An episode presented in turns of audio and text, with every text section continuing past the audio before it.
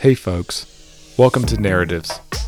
Narratives is a podcast exploring the ways in which the world is better than in the past, the ways it is worse, and the paths towards a better, more definite vision of the future.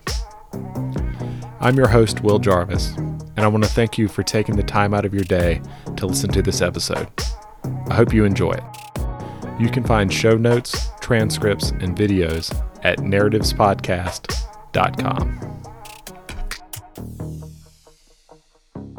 Well, Arpit, how are you doing this afternoon? I'm doing very well. Thanks for having me on. Absolutely, absolutely. And just for the listeners, we've also got Lars Doucet on as well. Uh, again, to talk to Arpit. Um, Arpit, do you mind giving us a brief bio and some of the big ideas you're interested in? Absolutely. So, I am a financial economist, uh, assistant professor of finance at NYU Stern School of Business, and I primarily study real estate economics, uh, urban economics, real estate finance. And uh, by way of background, I got my PhD at Columbia, so stuck around New York City for a little bit. And a lot of my interests relate to trying to think about how housing and urban economics impacts people and impacts the communities that they live in. So a lot of my dissertation and PhD work was thinking about the consequences of the financial crisis and the impacts, particularly on households. More recently, I've been thinking about remote work and other aspects of housing and urban design, thinking about the role of infrastructure and thinking about the role of property taxes as well. Excellent, excellent. I, I want to get started and just talk about um, housing costs in the U.S.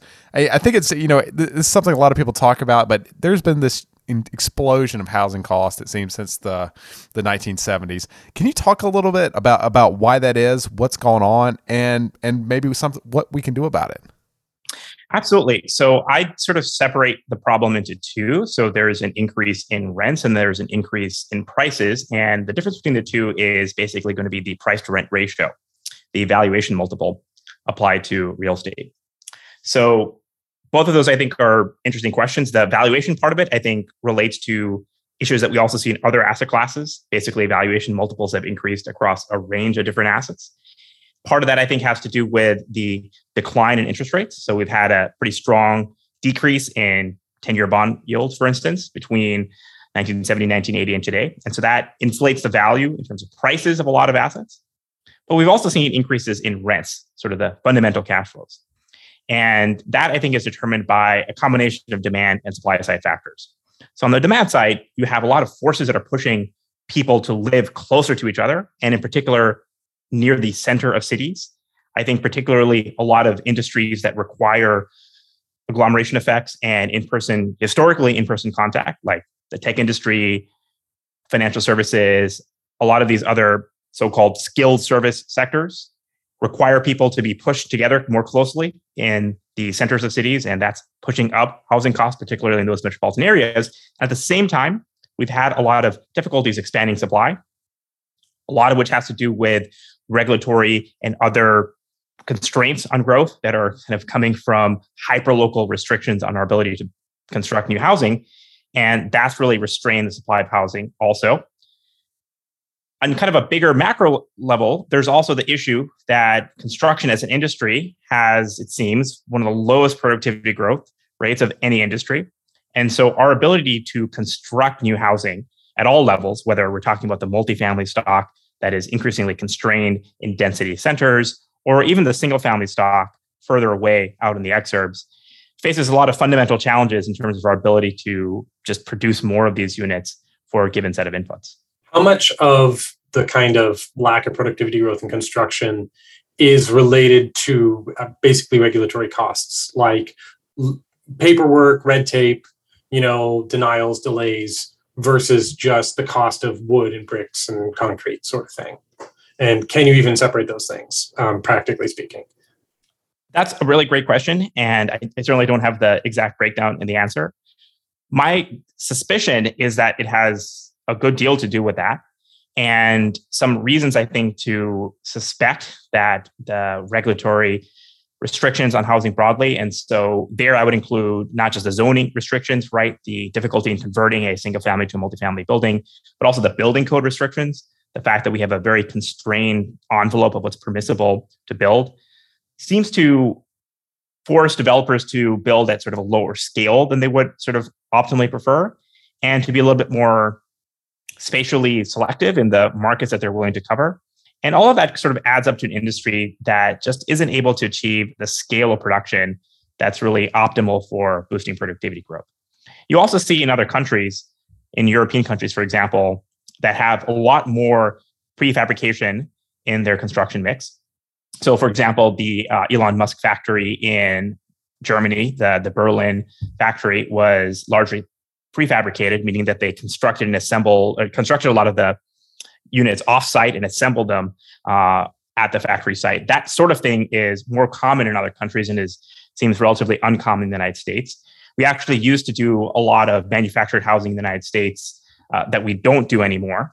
So I, I think all those things sort of hint at the idea that there are restrictions on our productivity growth that are coming from something about the building process that we're imposing. But I don't have a exact breakdown of that for you. What's your sense of uh, uh, why we don't build as many modular homes here in the U.S. or prefabricated? Is it just the regulatory burden, or is it something else? It's it, it's a really good question. I think part of it is exactly this difficulty in in passing regulatory muster. I think there are possibly other demand side factors that make it more challenging as well. So the kind of prefabrication that would you, you know you know be most appealing to people might not necessarily uh, kind of fit to the market that well. So the ADU side of the market, for instance, seems to be coming along with mass manufacturing relatively well.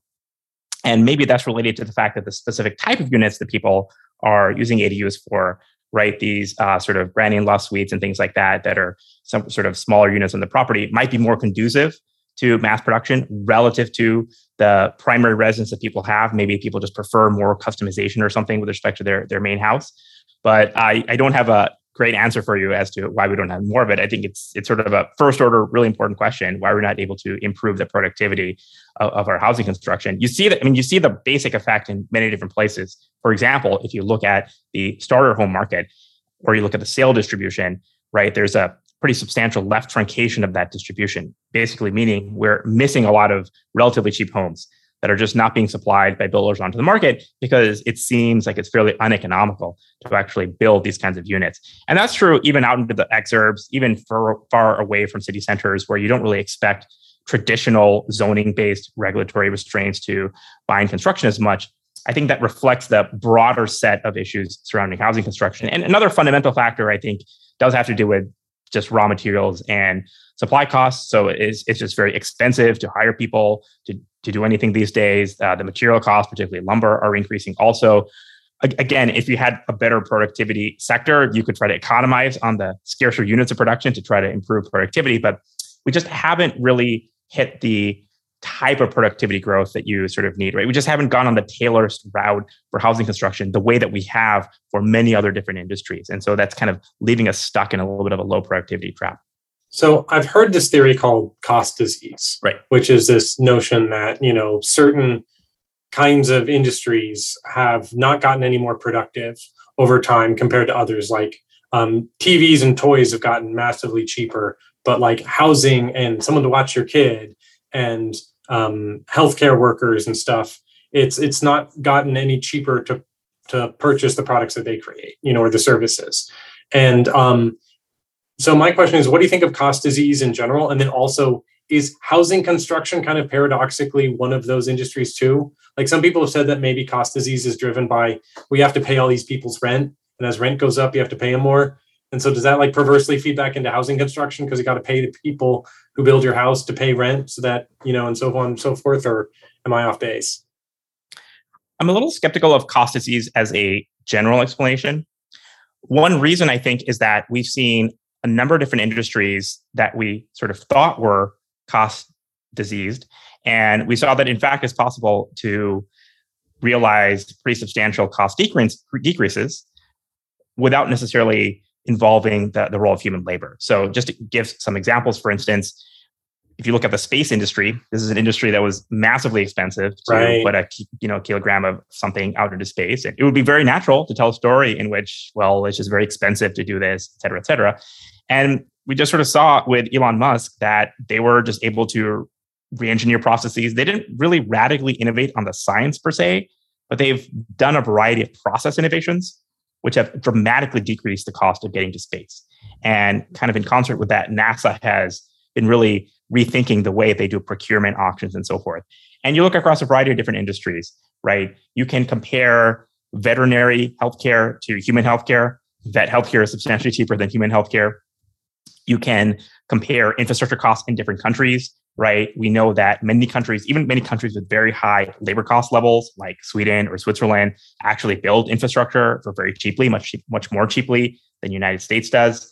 So I, th- I think these observations sort of lead me to think that, in fact, when we see a sector that is very expensive, the reason is, is not necessarily some fundamental reason, but in fact, a variety of bureaucratic things going on in the background that are just increasing costs. I think daycare would probably be the best case for a genuine cost disease problem. But even there, I sort of wonder about the regulatory regimes even that industry is under.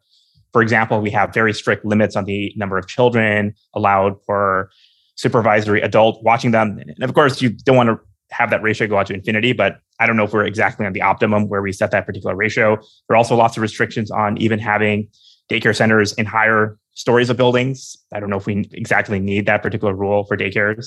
So I think when you look at a variety of industries, you just sort of see that there, yeah, there are all these sort of regulatory issues in the background. And with housing, if you're kind of looking for a, you know a proof of example, like well, who is able to build housing more you know more cheaply? You know, the best case that the YIMBY community points to is really Japan. This is a country that has a lot of skilled service jobs. You know, they have a lot of industries that require office work and so on and so forth. And yeah, they're able to have a fairly affordable housing system. A big reason why Japan seems like they're able to do that is that they sort of had after World War II uh, property rights regime that was something that sort of fairly protects the rights of the property owner to sort of do what they want with with the property. That you know, it's sort of a, a, legacy of the American imposition of, of laws after World War II. It's just sort of interesting that we, you know, Americans sort of impose that system in Japan, but in America we sort of have a very different property rights regime. But it left Japan with the ability to you know you know do all sorts of things with their with their space. And uh, they've been able to build a lot. And even the most densely populated parts of uh, of Japan Tokyo for example just have remarkably cheap uh, cheap housing. You know people also wonder about the depopulation effect but the densely populated parts of Japan are seeing population increases as people are coming in from other parts of Japan. And nonetheless they have cheap housing. So it's not an unavoidable fact of modern life I think. It's a, a product of a lot of flawed policies with respect to housing affordability. So, with regards to that, you know, so so would you say that Japan is kind of a, a, a model of YIMBYism, or is, is there more to Japan specifically to learn from that case? And, and YIMBYism for the audience stands for Yes in My Backyard. It's a it's a kind of counterpoint to the so-called NIMBYs, who are people who say not in my backyard, who the kind of people who protest every every every new housing development in a neighborhood um, and I, th- I, think what Arpit was kind of getting at here was that the property rights in Japan are such that the owner of the land gets to decide what to build on it. His neighbors can't come and say, "No, you can't. You can't build on there." Um, is that is that more or less what you're saying? And then, what is the YIMBY? It, would you say Japan is is a model YIMBY place or not? I, th- I think it basically is. So, a lot of housing regulations in Japan happen at sort of a national level, and they have sort of a nested sort of Russian doll sort of uh, zoning regime. So, so, sort of means that there are a variety of permissible uses, and if you're if you have a place that can build up, you know, build a certain set of types of things, they can you know sort of by right build all the things that, uh, you know like in one direction away from that for the audience what does by right mean in this context so if you have an area for example that you're you know it's the zoning permits uh, you know a certain a certain type of thing in that, that particular area. In, in america it'll sort of allow for you know a, a, very constrained set of development that can happen in that area. And in japan that the zoning regime will allow you to build just a variety of things um, in addition to that one specific thing. So it, it's, it's, it's just a relatively permissive zoning regime. Uh, they they tend to also be relatively permissive in terms of a lot of other zoning constraints beyond just uh, what you can do with a particular parcel in terms of uh, setbacks. So, housing in Japan and buildings in general are built very close to the sidewalk. This turns out to be a huge issue because the sort of the the building uh, sort of floor plate, sort of the size and scope of a building relative to the land that it occupies is a really big component of density. And Japan uh, allows for building to kind of take up the full envelope. Uh, they have relatively little street parking, so in, in most cities, sort of ban street parking. Uh, instead, you're parking your car in you know your private uh, garage or on a for fee car garage. And one of the things that that means is that the car ownership rate in Japan is actually not that low. So if you look at countries like Germany and Japan that have very effective public transit, actually the car ownership rate per household is relatively high. It's just that people don't use their car for many trips, right? In, in Japan, so, so Japan, they actually have quite a lot of cars. You're saying they actually have quite a lot of cars. People do use cars for things like going to the grocery store and so forth, but they're often using public transit to get to the office every day. Same thing in Germany. And that means that people are much more reliant on public transit, and public transit just works much better mm-hmm. in Japan uh, than the United States. And there's, of course, a close nexus between housing density and public transit because the more dense an area is built, the more profitable will be the public transit serving these areas. And the more, you know, the better is the public transit system, the more you can allow a much broader part of the country, a much broader region to access the benefit of that, that density. There's a very close connection between housing and transit. And so Japan also has a very high functioning transit. In fact, it's a lot of it is private. Uh, so these are privately, you know, here we spend billions of dollars on, on transit, uh, public transit to make it work. And in Japan, these are so effective agencies that they they make money, they have shareholders and, and you know, pay out dividends and so on and so forth. It, you know, the whole thing is value creative. Um, so, so, the transit part of Japan works as well. Uh, Japan does have some amount of sort of public housing, uh, social housing, uh, but it's a relatively small part of the stock, and it hasn't really been increased very much in recent years. So they really are relying predominantly on market rate housing in order to provide the needs of uh, housing needs of people. And uh, yeah, yeah, the whole thing seems to work remarkably well.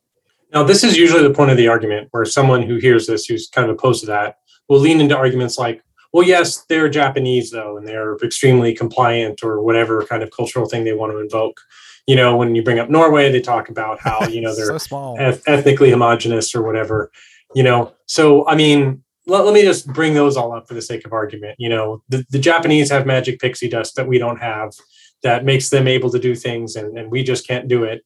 Um, do you agree to a certain extent even though i'm, I'm kind of making a little straw argument here like do, do is there some japanese magic pixie dust or are there other places that have succeeded on the japanese model to greater or lesser degree?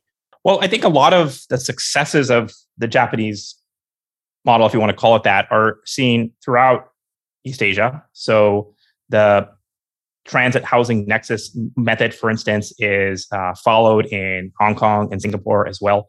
So these will be transit companies that do value capture of some form, right? So, so the way they're able to make so much money, uh, despite being private companies in many ways, is to basically rely on the development rights in the vicinity of subway stops. Okay, so they'll you either said the, you said the magic word value capture. Is that what you're defining right now? Right. So value capture is going to be this idea that the uplift in value that comes from the creation of infrastructure. So the fact that land is worth more when it's close to a transit stop, for instance, that uplift in value can be used in some way to help finance the project upfront.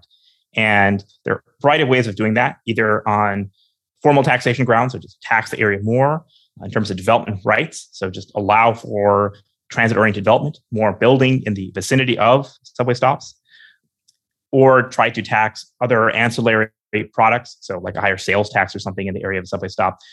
And these tools are fairly commonly used across a number of Asian countries that allow for high density, high taxation in the vicinity of subway stops uh, that helps to finance them and make them profitable. And a variety of these tools are used broadly across the world, even in the United States. We've done a, you know some measures of value capture in different infrastructure projects here. So I think the underlying economics uh, go beyond Japan. If there is a uniquely Japanese component to this equation, it might be in the form of very low crime rates.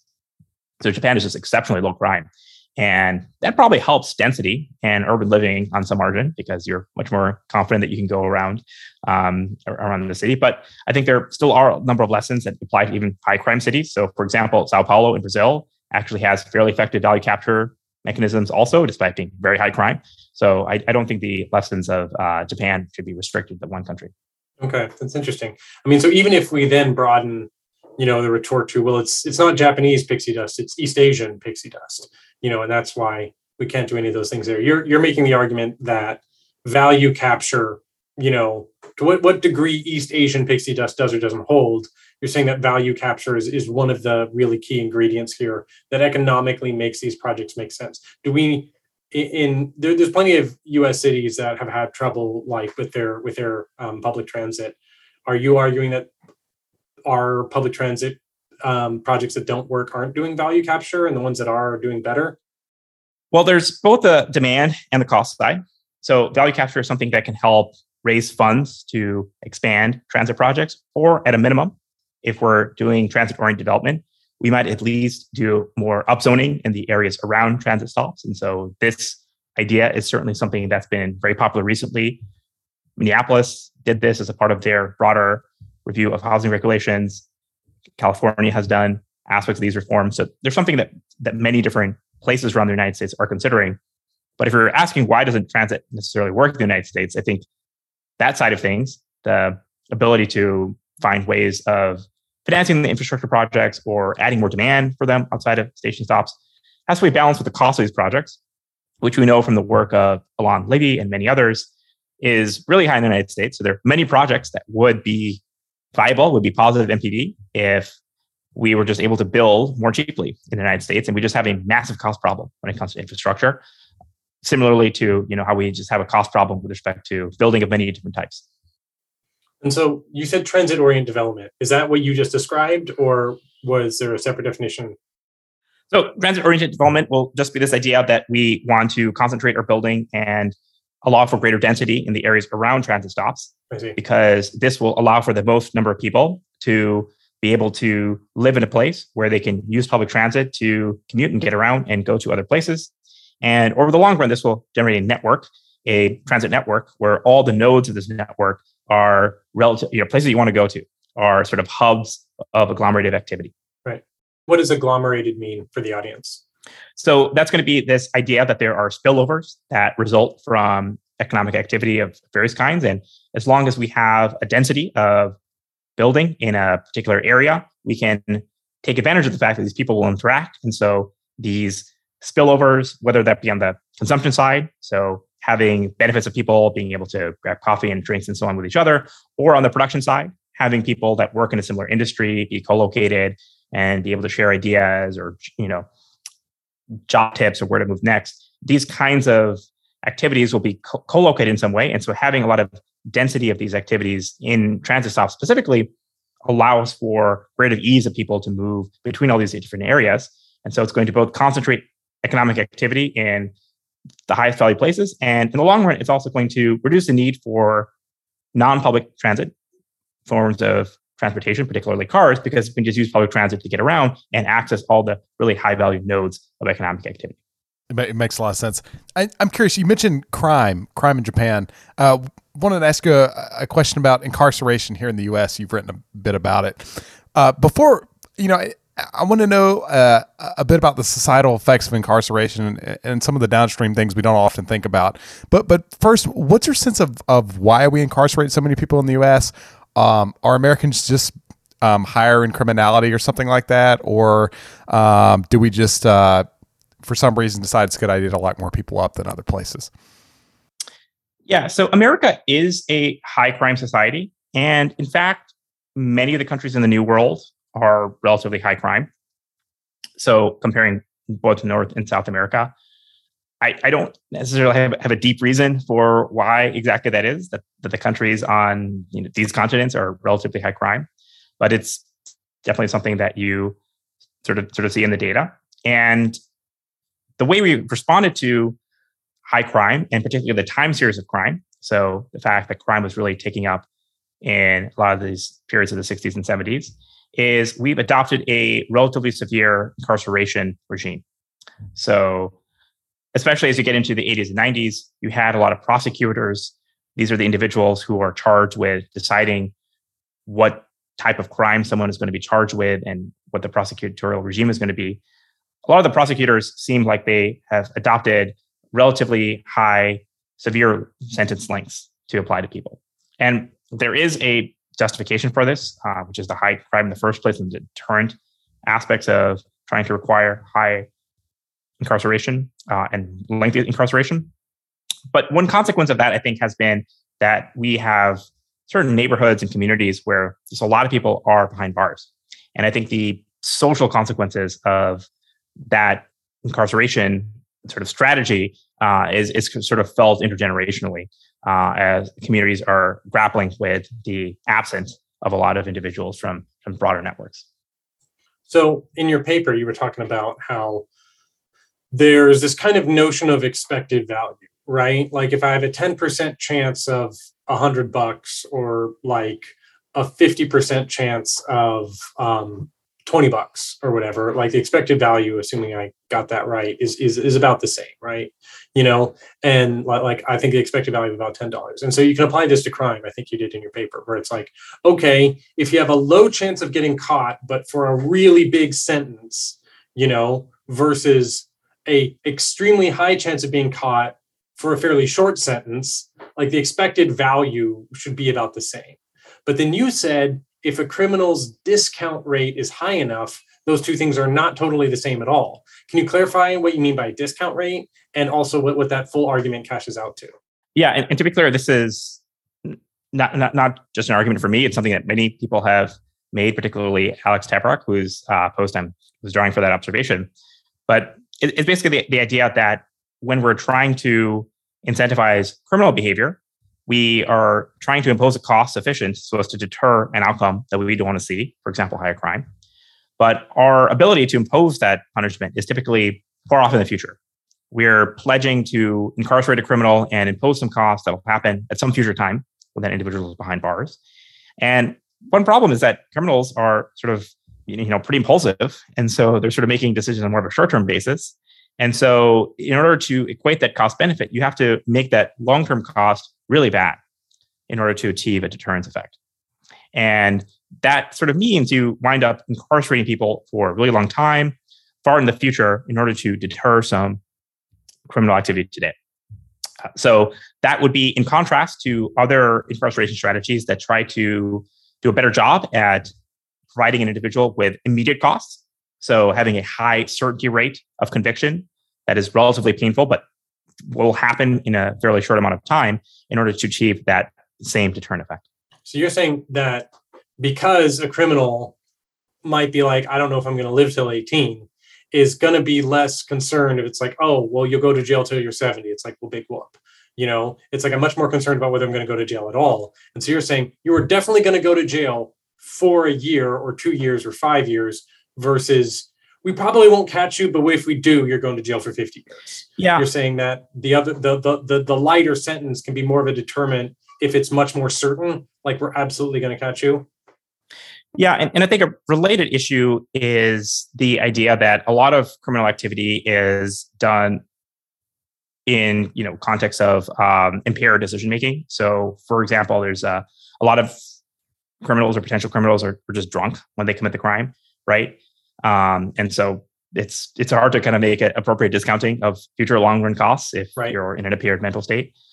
Another related observation, I think, it, that connecting this back to our credit discussion is thinking about automated sentencing of different tri- different types of events. So we rely on our transit enforcement on a lot of discretionary activities. So a cop has to see you commit a crime and pull you over, et cetera, et cetera. And a different way to enforce traffic laws would be to have just automated enforcement. Like cameras? Exactly. So there are cameras that observe people speeding and would just automatically issue you a ticket if you're found speeding. And so that's sort of a related observation, I think. It's, it's sort of the idea that if we're trying to sort of regulate behavior, rather than trying to do that by having a discretionary amount of enforcement of some degrees of egregious offenses, it, can be better in some ways to have a more straightforward, almost algorithmic, just sort of process oriented way of enforcing basic disorder crime offenses, ensuring that individuals pay some sure immediate cost for transgressions without having to rely on uh, great amounts of discretion or other sorts of things which allow for individuals to uh, form these you know skewed cost benefit ratios when it comes to criminal activity. So it sounds like we should uh we should aim to have less capital punishment and more consistent enforcement, more police on street corners, more algorithmic kind of enforcement and and lighter sentences. And we might get better outcomes that way. Yeah, another thing, you know, another thing to, to just sort of mention uh, police on street corners. That's another big change when it comes to policing. Uh, this uh, and, and this, you know, this is not my observation. Many other people have made this point, but it used to be the case that we had a lot of beat cops, people that were just strolling, walking by the community, new community members, and we've sort of moved to a more reactive form of policing, where police sort of sit in cars and react and drive to scenes of crime and interview people, you know, try to catch criminal after the fact. And something about moving away from that older model of policing has, I think, uh, impaired a lot of the trust that people have for for police officers and has sort of lowered their general capacity to respond to, uh, you know, just sort of prevent crime from stopping it at the first place. It does that that role doesn't have to be served by police officers as well. I think there's a lot of interest in having other types of community mediators fulfill that role. But in general, having someone whose job it is to sort of enforce disorder and sort of look around, I think think is important. I think it's particularly important as we're looking at these relatively high crime rates, relatively high rates of social disorder, sort of across the board in the wake of the pandemic. Why did we move away from that? Was it is it just a cost problem? Is it more work to walk around the community and get to know everyone? Uh, do you have any sense of why why we switched from having cops on the beat on every street corner to kind of this reactive? We're you know show up screeching tires in our charger and then like and then screech out once we've you know done our like um you know assessment of the situation.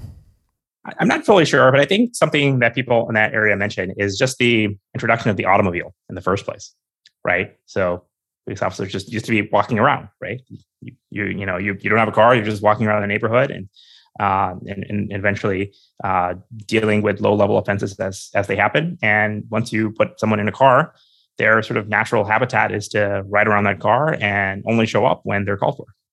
So you're you're kind of so if we tie these two ideas together, the fact that like we've moved to more automobile centered design and our cities have become less walkable, that means they're also less walkable for the police.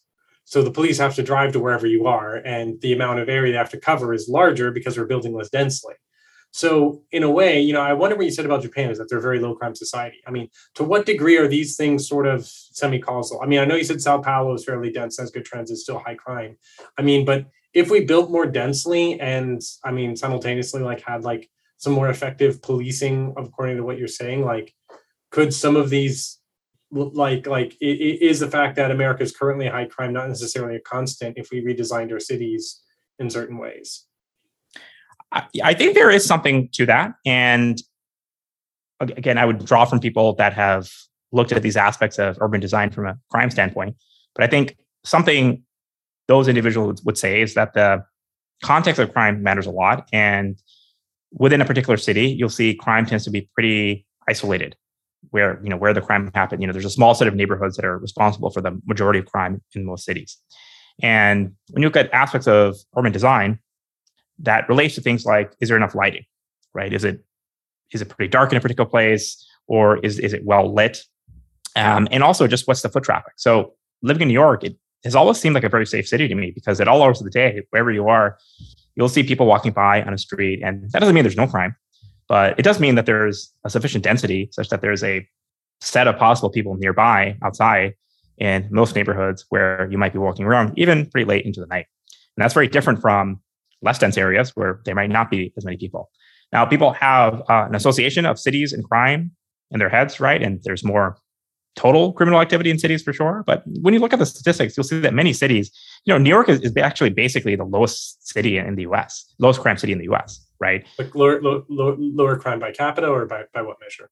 Yeah, by exactly by capita, right? So in terms of number of criminal acts, like there's quite a few, but if you look at it on a per capita basis, it's generally been declining over the decades. And in the cross section, comparing across places, it, it's it's really on the low side here in New York. And I think there are aspects of our density, of the lighting environment, of just the the the walkable neighborhoods that does contribute to that that that sort of that that situation.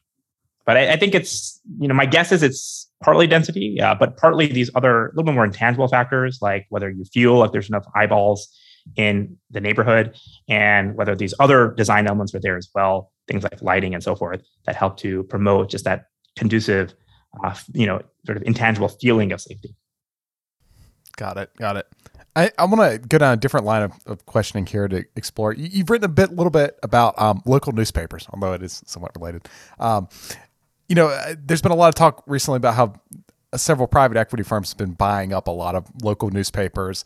Um, you know, they get rid of a lot of the beat reporters and then they move everything online, kind of you know streamline costs and you know make money, of course.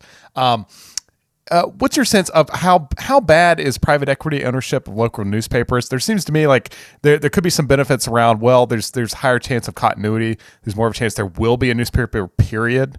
Um, but also there are probably these trade offs where they the reporting is not as good. They do less like investigations. Uh, what's your take on that? Yeah, I, would say this is genuinely a, a trade off. So I, I don't think this is a easy to answer question. And the reason I think it's sort of a trade off is this is overall sort of a declining industry. And what we sort of had in the past is we just sort of relied on cross subsidization to sort of get local news content.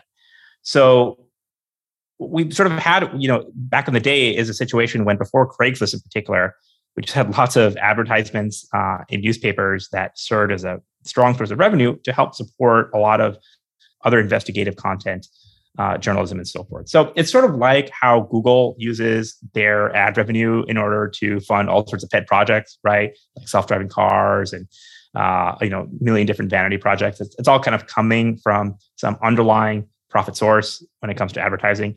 Newspapers were sort of a two-sided platform that did that historically.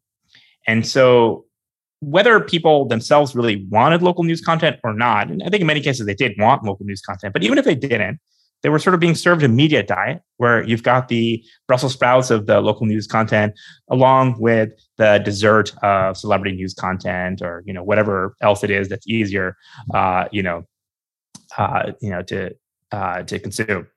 And over time, we've sort of seen a lot of the economics of the industry change pretty substantially, where these revenue sources have steadily decreased over time. And so it's just a very difficult business proposition to be operating a local news uh, you know, industry today. And so that, that's exactly where private equity has come in.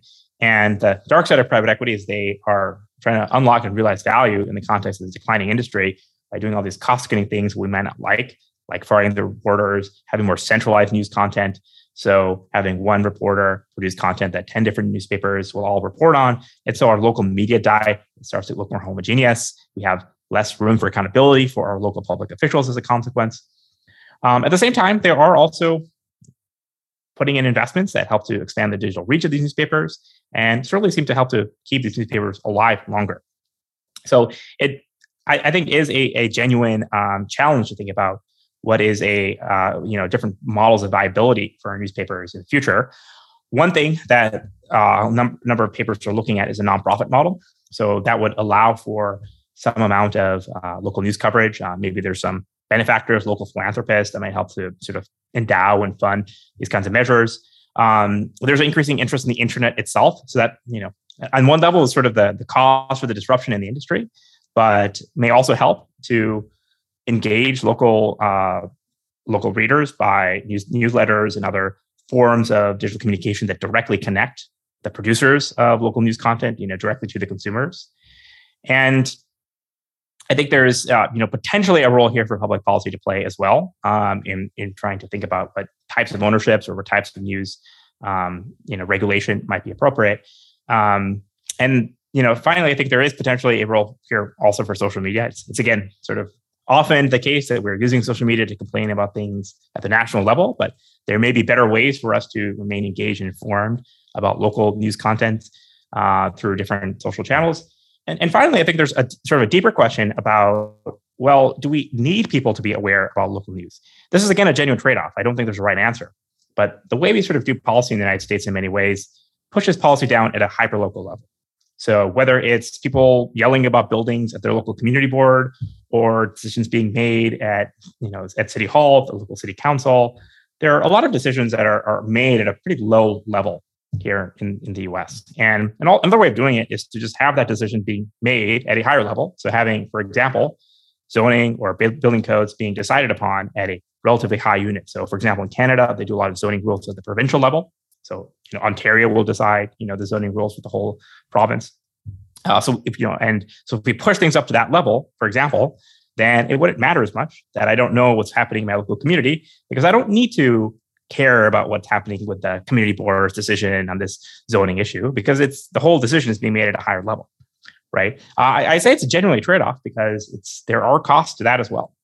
Um, there are benefits to having uh, diversity of local municipalities, jurisdictions around the country, each of which sort of do something slightly different. Uh, but our ability to do that, to have a diversity of local government types around the country, is on some level predicated on our being able to monitor, uh, hold these local politicians accountable, and there is a then therefore a, need for media to provide people with information on what's happening at these at these local levels.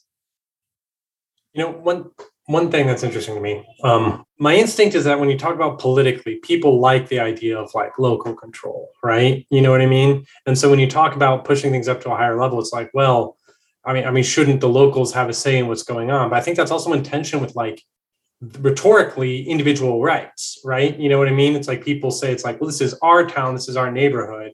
We should have a say in what gets built here. But another way to kind of look at that rhetorically and politically is it's like, well, what right is more local than the individuals? Right. And so local control can mean your neighbors get to tell you what to do on your own land. And um, so, how do you grapple with that just politically and rhetorically? This note, like, you know what is the appropriate locus of control? And then how do you message that in a way that that's palatable to different different jurisdictions and constituencies? Yeah it's a great question. I mean i think one reason for the, success of some of this yimby messaging on, on some level is is actually exactly because it's not denying local control in some sense as much as it's just re-enabling the individual the control of what they what to do with their own parcel of land right? This goes back to an earlier discussion of, in some sense, you're devolving decision down to an even lower level by allowing a person to decide what will happen on the land that they own. Uh, if you're not empowering the local busybodies in the area to instead determine what's happening uh, for that person instead.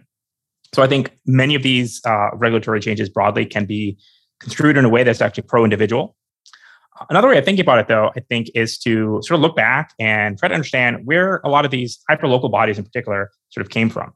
So I, have always kind of found these entities really interesting because it's not like they're in the Constitution, right? It's not like the Constitution has Article Six is well, this is how we're going to establish the planning board and the community board, and you know, uh, and these are going to be the different institutions of governance for a lot of our transit and housing issues.